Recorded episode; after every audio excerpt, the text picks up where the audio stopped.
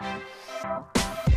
Усім привіт! Це подкаст Вона в STEM Ми в темі, де ми говоримо з жінками, які будують кар'єру і досягають успіхів у галузях STEM, тобто науці, технологіях, інженерії та математиці. Усе це для того, аби долучатися до створення світу рівних можливостей і не боятися тих професій, які хтось колись визначив як, начебто, не жіночі. Наш подкаст є частиною спільного проекту ініціативи Дівчата STEM від центру розвиток КСВ та компанії SAP Ukraine. У нашому сьогоднішньому епізоді ми поговоримо про те, з чого почати знайомство зі STEM. Мене звати Олена Куренкова, і сьогодні зі мною мною тут якраз голова правління центру розвиток КСВ і засновниця ініціативи Дівчата СТЕМ Марина Саприкіна. Вітаю вас! Дуже дякую, що прийшли. Всім е, привіт, дуже і... дякую, що запросили. Клас.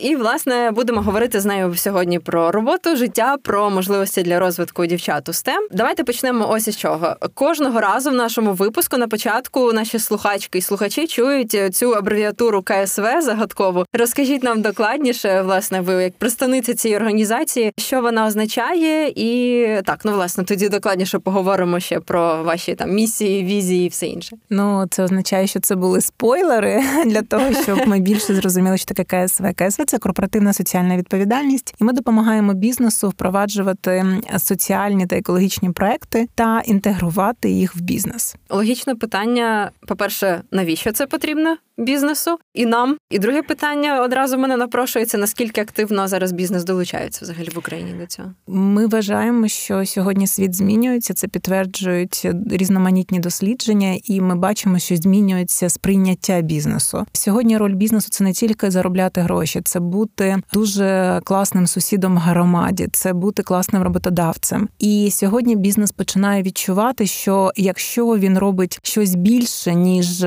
роблять інші, да що там вимагає закон, то він виграє, він стає більш конкурентно спроможним. Саме тому бізнесу це вигідно, і ми це відчуваємо. За період ковіду ми бачили, що дуже зросла довіра до бізнесу. Сьогодні, вперше у світі, за дуже багато часів бізнесу довіряють більше ніж громадським організаціям та уряду, і це означає, що відповідальність да дуже велика на бізнесі в контексті роботи зі співробітниками, в контексті роботи з громадами ризиками. І сьогодні від бізнесу це вимагають фактично всі стейкхолдери, починаючи з потенційних е, співробітників та співробітниць, тому що покоління міленіалів вони дуже вибагливі. Для них сьогодні заробітна плата не є головним критерієм. Вони хочуть працювати в компанії, де є purpose, де є мета, ціль і так далі. По-друге, До середовища якихось однодумців, напевно, так? абсолютно. І до речі, хочу сказати, що за останніми дослідженнями Deloitte е, українська молодь дуже вибаглива до бізнесу в контексті екологічності, і навіть більше ніж за кордоном. А ще один критерій це не дискримінація і якраз різноманіття та інклюзія. Сьогодні для молоді uh-huh. це надзвичайно важливо. І тому ми бачимо дуже багато проєктів в бізнесі, які з цим пов'язані. Більш того, дуже багато проєктів саме в техкомпаніях, які пов'язані з інклюзією та різноманіттям. Розкажіть докладніше, е, так це все дуже цікаво. Я думаю, що докладніше далі поговоримо. Розкажіть трохи про свої, ну от, власне про ваші функції в е, організації. Що входить в ваші щоденні обов'язки? Ми там з вами на початку спілкувалися. Ви казали, що у вас там зустрічі за зустрічами. Тобто, це там комунікація, напевно, так з партнерами з усім іншим. От ну, це е, більш стратегічне що? бачення розвитку mm-hmm. організації, робота з командою. Це коли ти намагаєшся надихнути на великі цілі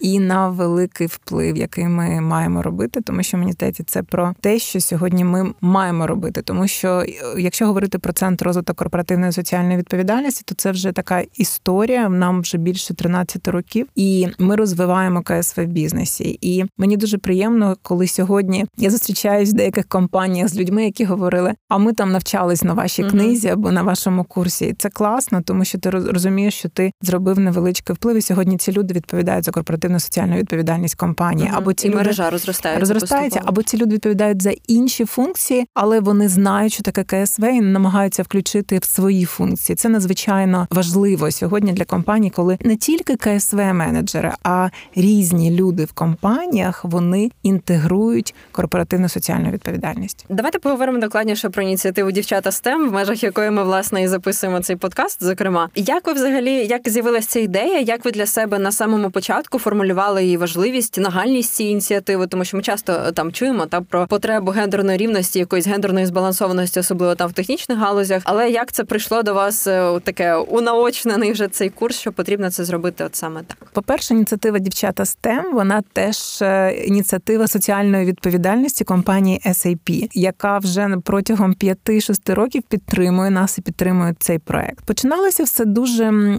просто. Ми об'єднали компанії в Україні знову ж таки угу. про КСВ, да, для того, щоб вони показали школярам та школяркам, що таке STEM, що таке наука, технологія, інженіринг, математика. І е, вони ходили до шкіл і навчали, розказували, що таке їх компанія, що вони роблять в тех і так угу. далі. І коли ми в Європі це про кар'єрні можливості, да, так? це про кар'єрні де, де потім можна працювати, тому що ми розуміємо, що за STEM майбутнє, да угу. але коли ми розказали про це в Європі, тому що центр розвитку КСВ є членом CSR Europe, то нам сказали, ну STEM це нормально, але де дівчата у вас в STEM? Угу. Тоді ми зробили в рамках цього великого проекту на рік. Ми зробили окремий івент для дівчат, тому що ми бачили, що дівчат все ж таки було трошки замало серед тих е, шкільних команд, які брали участь в проекті. І цей захід мав дуже великий успіх. Е, бо, по-перше, хлопчики, які ну не могли попасти, вони сказали, вони говорили, а чому ми не можемо попасти? Уже резонанс. Да, вже був резонанс. А по-друге, це був full house. Да, це був ну дуже е, багато було дівчат,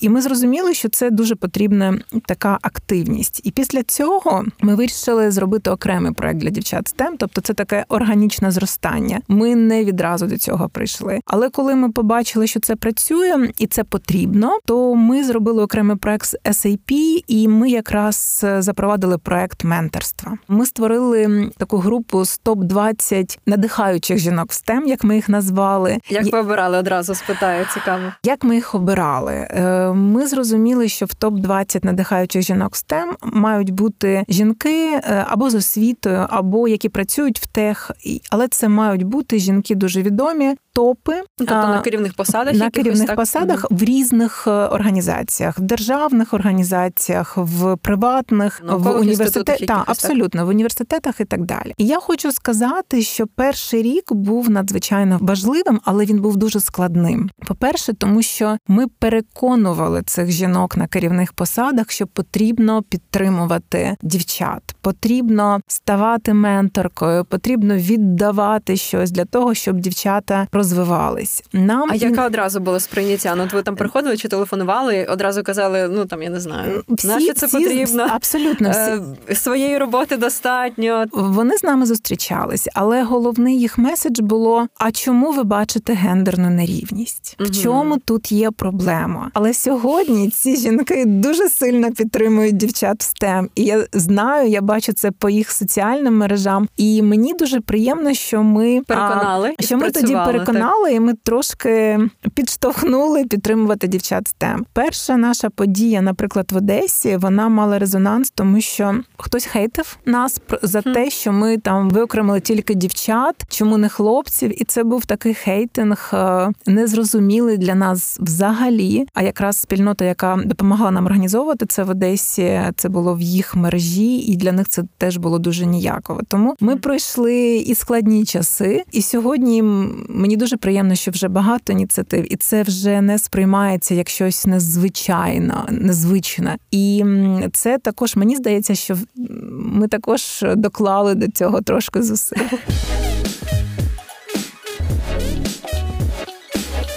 До речі, так мені одразу знаєте, зрезонувала ваша теза про те, що не зрозуміло, чого така реакція, бо теж я часто пишу матеріали, наприклад, про жінок в науці чи жінок, які от якихось таких галузях розвиваються, і теж часто такі коментарі прилітають в дусі. А навіщо ви виокремлюєте? Якщо ви з гендерну рівність, так пишіть про всіх в такому дусі. Оці аргументи, але не знаю. Я для себе це пояснюю, що поки ми не пройдемо цей перехідний якийсь етап, має бути якийсь перегиб, не знаю, іноді так в окремих якихось галузях, що треба акцентувати більше давати акцент акценту на жінок, щоб потім це стало нормально. Це називається позитивна дискримінація, тому що коли ми бачимо, хто що хто хтось недопредставлений, то ми якраз їх підтримуємо. Але ви знаєте, як ми виходили якраз з тими е, надихаючими жінками, все ж таки, коли вони погодились, і вони вже стали більш відкритими, можливо, вони стали нам більш довіряти. Перше наше питання було: давайте просто згадаємо, скільки жінок керівниць от вашій там компанії міжнародній є, і вони почали нам зізнавати, що так вони, наприклад, на зустрічах в східній Європі вони одні, одна жінка і інші всі чоловіки, і вони почуваються там іноді трошки ніяково і так далі. mm І потім, от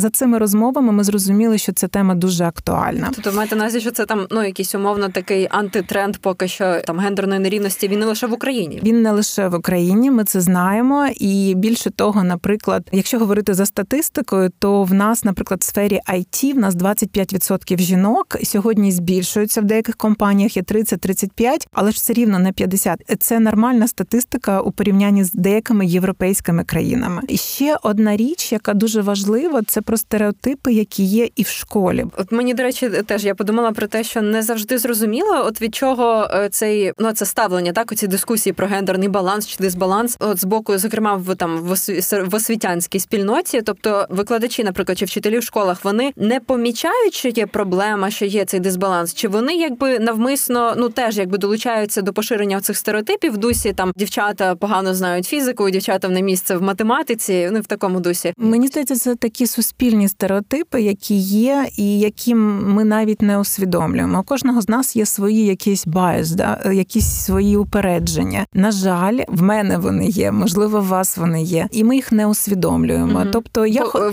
там буквально поки не звернеш увагу, не Абс- розумієш, абсолю... що є проблема. Абсолютно, да. Тобто, ми хочемо кращого життя для нашої там доньки, да, і ну нехай вона там йде на якусь там жіночу в лапках е, професію, так буде легше. Але насправді сьогодні ми бачимо, що є вже і батьки, які готові усвідомлювати, що все ж таки за STEM майбутнє, і це означає, що жінка буде більш економічно незалежною. Економічно mm-hmm. незалежна це шлях до більшої свободи, до більшого там віри в себе і так далі. і так далі. Тобто це ціле нашарування. Абсолютно саме тому, коли ми починали і робили хакатони, і там робили потім проекти з хакатонів, нам дуже багато батьків говорили про те, що потрібно йти до дитячих садочків і mm-hmm. починати з навіть самого тут. початку. Абсолютно, да. Але є дуже класні відео. Нас можна слухати, да, але можна подивитись відео, які е, засняті в Великобританії, наприклад, коли поміняли діток маленьких, хлопчик став дівчинкою, а дівчинка стала хлопчиком, і людей запросили з ними побавитись, да, погратися. І от тут же хлопчику, який насправді був дівчиною, давали там лего і так далі. Іграшки нашарування цих да, стереотипів. абсолютно. А так. дівчинці, яка була хлопчик, який був хлопчиком, давали якісь ляль, лялічки і так далі. Тобто, це не тільки українські стереотипи, mm це взагалі стереотипи. І потім, коли людям, які бавили з дітками, це показали, вони сказали: ми не думали, що в мене в нас є такі стереотипи. До речі, ще так коротко вас запитаю. Ви не є представницею галузі STEM, але вас ця тема зачепила. Ви взагалі в своїй роботі, ну будучи, наприклад, просто людиною на керівній посаді, чи ви колись стикалися з дискримінацією за гендерною ознакою? Чи бувало у вас таке? Якісь стереотипи, може в середовищі там друзів, рідних чи не обов'язково? Колись, коли я закінчувала школу, я теж думала, куди поступити. В мене золота медаль, і все було класно. І я думала про фізико-математичний напрям, але мені теж сказали: ну, все ж таки, це більш для хлопчиків, іди на дівчачі професії і так далі. Мені здається, що я зараз себе реалізую в цій сфері через дівчат STEM. Клас, ну це добре, що так закриваю бажання. Так, так. Е, да, добре.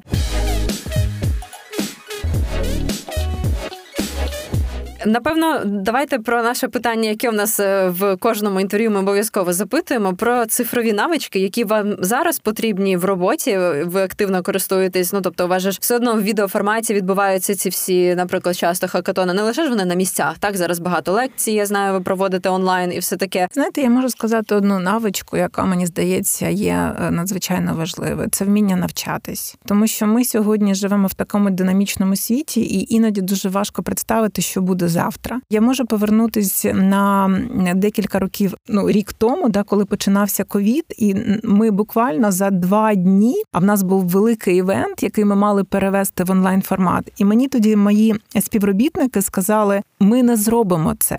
Я сказала, у нас немає іншого виходу. Ну тобто, ми мали або зробити, або тоді домовлятися з донорами, але ми не знали, коли закінчиться Така цей вимушена адаптація. Карантин. Абсолютно, яка... це була абсолютно вимушена адаптація. Але е, я скажу, що ми дуже швидко її пройшли, тому що я знаю деякі організації, які проходили її більш довше, але це означає, що ми маємо навчатись постійно. Будуть виникати нові програми, нові е, якісь знання, які будуть потрібні, і їх потрібно е, за ними потрібно стежити, і цьому потрібно навчатись постійно. Можуть виникати інші програми, інші якісь не знаю, спецефекти, інші знання будуть потребувати роботодавці ви, е, ну якщо хто не слухає, то потрібно постійно навчатися. Словом, головна думка це те, що основне це там не набір уже наявних навичок, а оця теза, яку ми часто чуємо про те, що в світі майбутнього там виживе той, хто швидко адаптується mm, до змін. А, Абсолютно хочу ще повернутися коротко до ініціатив в напрямку дівчата STEM. Ви дуже цікаво розповіли ось про те, як менторки так реагували. Майбутні менторки реагували взагалі на запрошення. Хочу запитати про фідбек від самих дівчат. Ну тобто кількісні показники це круто, але чи були у вас якісь прямо моменти? Моменти, що дівчата самі до вас зверталися і казали, о, як класно, що ви нам там допомогли. Я не знаю, чи як сприймали своїх менторок. А ви Ось. знаєте, я хочу сказати велике дякую зараз вчителям та вчителькам, тому що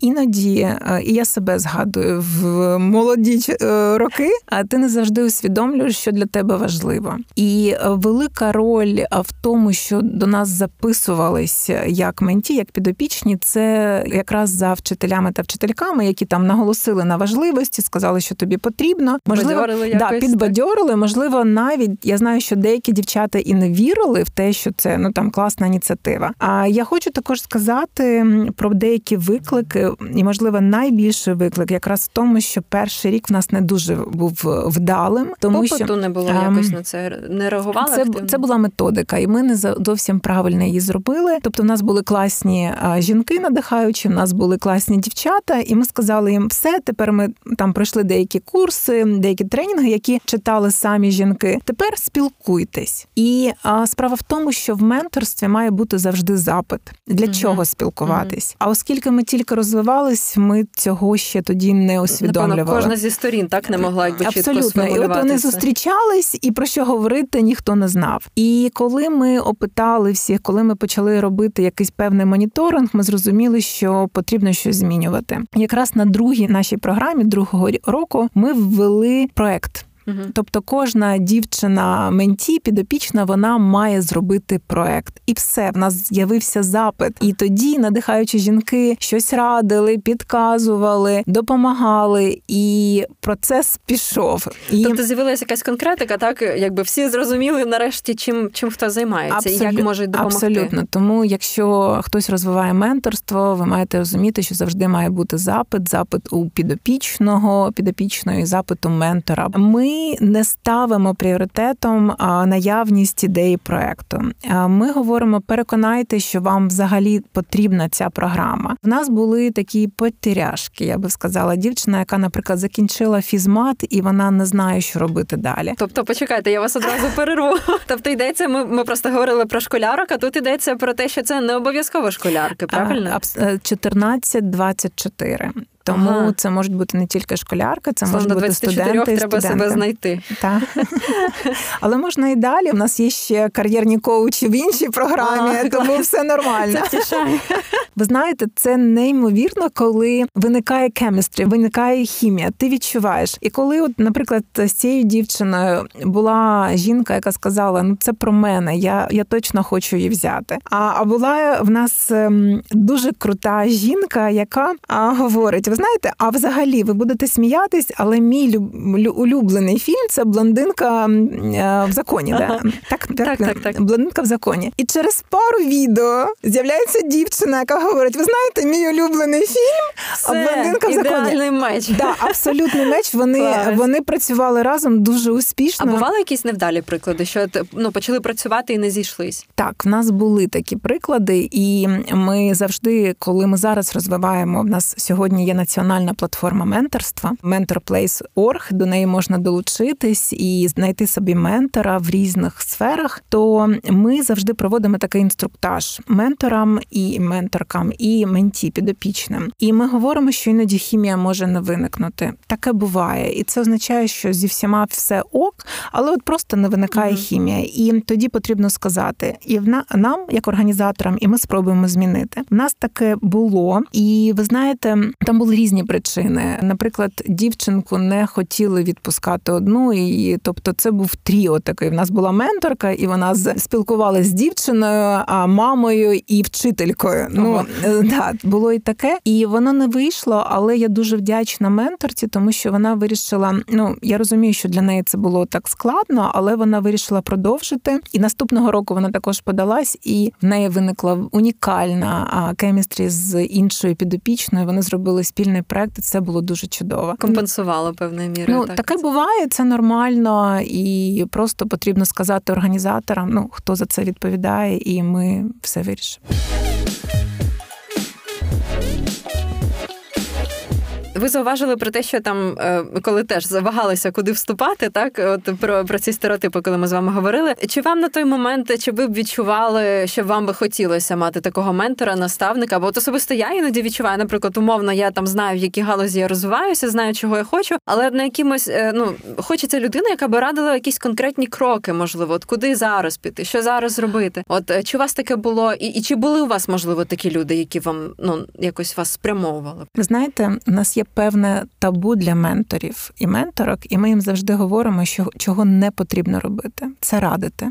Абсолютно, тому що е, ми розуміємо, що е, людина, яка менті підопічна, вона має сама відповідати за своє життя і діти і за рішення, рішення і за рішення, які приймають. Що може ментор або менторка? Вони можуть розказувати про свої історії, говорити про кілька ідей, але момент вибору це момент менті, це момент підопічної. Я можу сказати, що в ті роки, ну я тільки закінчила школу, я не думаю, що я це усвідомлювала. Я усвідомлюю це зараз. Мені дуже потрібно сьогодні ментор або менторка, тому що є питання, які мені хочеться почути інший досвід. Напевно, тут самоусвідомлення, що ти говориш з людиною не просто щоб виговоритися. Це людина, яка добре розуміє про що ти а, говориш. Абсолютно, да. І я теж аналізувала. Тобто, по-перше, це людина, якій ти довіряєш, це людина, яку ти поважаєш, що вона профі, вона профі своєї справи. І третє, що вона знає про що ти говориш. Да. І це коли ці три речі співпадають, то класні думки ти сама народжуєш. Угу. Тобто, давайте ще раз прояснимо. Ментор це людина, яка не може радити, тобто вона не радить, не підказує якісь конкретні рішення, але вона підтримує.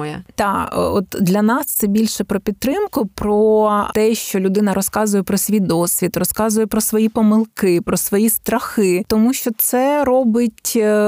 Іншу людину більш впевненою. І до речі, є дуже багато досліджень, які говорять, що 80% людей, які пройшли менторські пари, вони стають більш впевненішими в собі. А ще це дуже класна річ, і ми якраз говоримо компаніям, впроваджуйте програми менторства. Що ті люди, які були менті підопічними, вони зростають по кар'єрній сходинці в 5 разів краще. А Нічого ті, хто собі. є менторами, в 6 разів, тому що тут тобто розвивається тобто він-він така ситуація. Це, для це абсолютно він-він, і тут розвивається розвивається дуже багато навичок. Тобто наука, ми розуміємо, що це дуже широке насправді коло, тому що наук є там дуже багато. Так в шкільній програмі все одно там чимало є і біологія, фізика, і все все на світі, математика, технології це щось інше. Тобто, коло насправді дуже велике, і ми так узагальнено з вами говорили. Можливо, ви можете розповісти трошки детальніше, по яких галузях, от найбільший попит, або найбільше дівчата хочуть розвиватись, найбільше сумніваються в собі. Ви знаєте, е, ми займаємось дуже багато кар'єрною орієнтацією молоді, і мені здається, єдина проблема, що молодь сьогодні не знає всіх е, професій.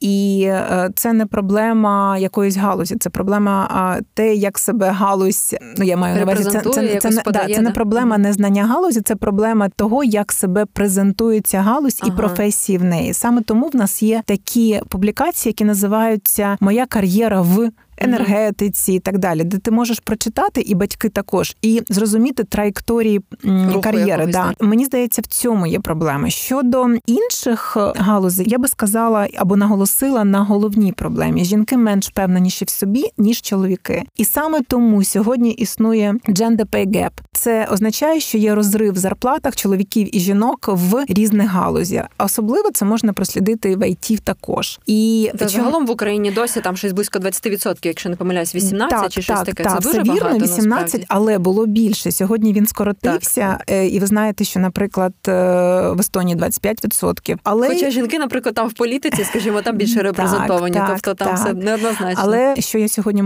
хочу сказати, що, е, по-перше, ця різниця вона знижується, але все рівно, коли ми починаємо говорити з компаніями, чи є у вас gender pay gap, вони говорять, ні, немає. А як він може виникнути, якщо в нас є там ставка, да, наприклад? Uh-huh. Але тут є ще одна річ, і ми потім це вияснили, що коли дівчина і чоловік наймаються uh-huh. на роботу, то завжди питають про очікування, і жінка завжди занижує ці очікування, і роботодавець говорить: а навіщо тоді мені підвищувати, якщо вона хоче цю зарплату? І незважаючи на те, що у роботодавця є більша зарплата, він ну залишається на тій зарплаті, uh-huh. яку озвучує жінка. Тому, звичайно, там всі тренінги говорять про те, що ви не маєте питати про очікування, ви маєте говорити про те, яка зарплата у вас є, щоб зрівняти, але це не завжди виходить. І інша річ це те, що чоловіки більше ну завжди частіше просять про підвищення зарплати, а жінка ні. І це впливає ж таки, на про впевненість. Абсолютно, якось, це так, це також про впевненість. І іноді, коли ми збираємося, або або або там експерти, вони говорять про те, що потрібно підвищувати впевненість жінок, тому що можливо дуже багато залежить не тільки від роботодавця, а й також від жінки, як вона себе буде поводити. Це яке, знаєте, стереотипізація, начебто от з обох боків. Так там в компаніях ми постійно говоримо про компанії і не говоримо про окремих жінок, які не вміють себе подати. Ну як би це не звучало, але якось не зважуються, можливо, так себе подати. Абсолютно Це дуже дуже важлива теза. І так. мені здається, що якраз можливо в рамках нашої менторської програми жінки можуть розказувати про це і показувати, що потрібно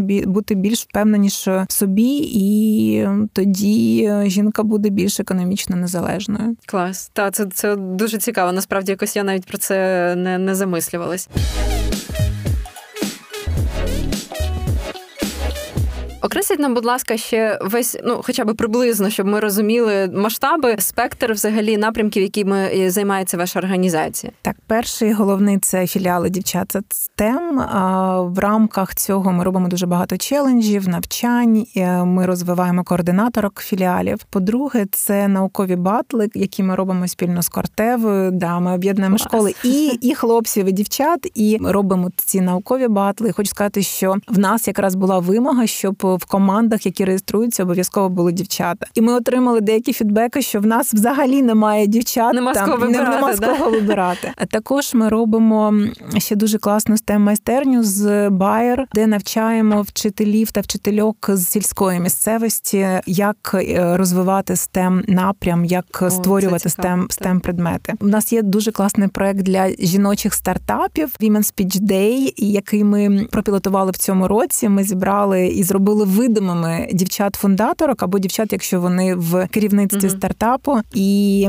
ми зробили таке навчання для них для того, щоб вони розвивались, і ми будемо це повторювати стовідсотково. Напевно, запитаю наостанок ще кілька питань про безпосередньо ваш досвід. Чому для вас настільки принципово зараз? Ну я розумію, що ви з таким запалом розповідаєте. Для вас це справді така справа, не знаю, життя. Чому для вас важливо підсвічувати от е, жінок в галузях STEM? Як ви для себе це формулюєте? Ну це мій гештальт гештальт. Але я хочу сказати, е, сьогодні ем, ми розвиваємо спільноту дівчат STEM. І, звичайно, в нас є така місія, щоб е, жінок Нобелівських лауреаток було більше. О. І е, мені дуже хочеться, щоб Україна... Там просто можна відстежити, так? Такі та, да, показові. Це можна відстежити, і ми розуміємо, що це така дуже амбітна ціль. ціль. Але тим не менше, нам хочеться, щоб українок було більше. І саме тому ми починаємо, ми працюємо з дівчатами різного віку. Давайте на наостанок таке підсумовуюче питання для вас: три головні причини, чому ви залишаєтесь в цій професії, чому є сенс продовжувати вашу роботу? Ви знаєте, я скажу один. Е, я дуже люблю те, чим я займаюсь, і мене це надихає кожного дня. Надихає вплив, який ми робимо. Роблять робить команда центру розвиток КСВ. Ну я не одна, і я точно одна все, все б не зробила. І я просто хочу сказати буквально приклад в цьому році. Я просто усвідомила цей вплив. От ми зробили рейтинг топ 50 е, найкращих роботодавців дружніх до родини. Якщо порахувати, приблизно в кожній компанії працює ну нехай 200 людей. Це це дуже мало, тому що там в Данон Несле працює найбільше набагато більше. Але якщо порахувати, це 10 тисяч людей, які тобто охоплення це які, насправді а, так? абсолютно, які завдяки новим політикам, які компанії будуть впроваджувати, ми допоможемо 10 тисячам людей. Це настільки круто, що хочеться робити більше. Це перше, чи це було три пункти е, одразу? А це про те, що мотивує, і чому ми чому я в ці е, цим займаюся. Клас.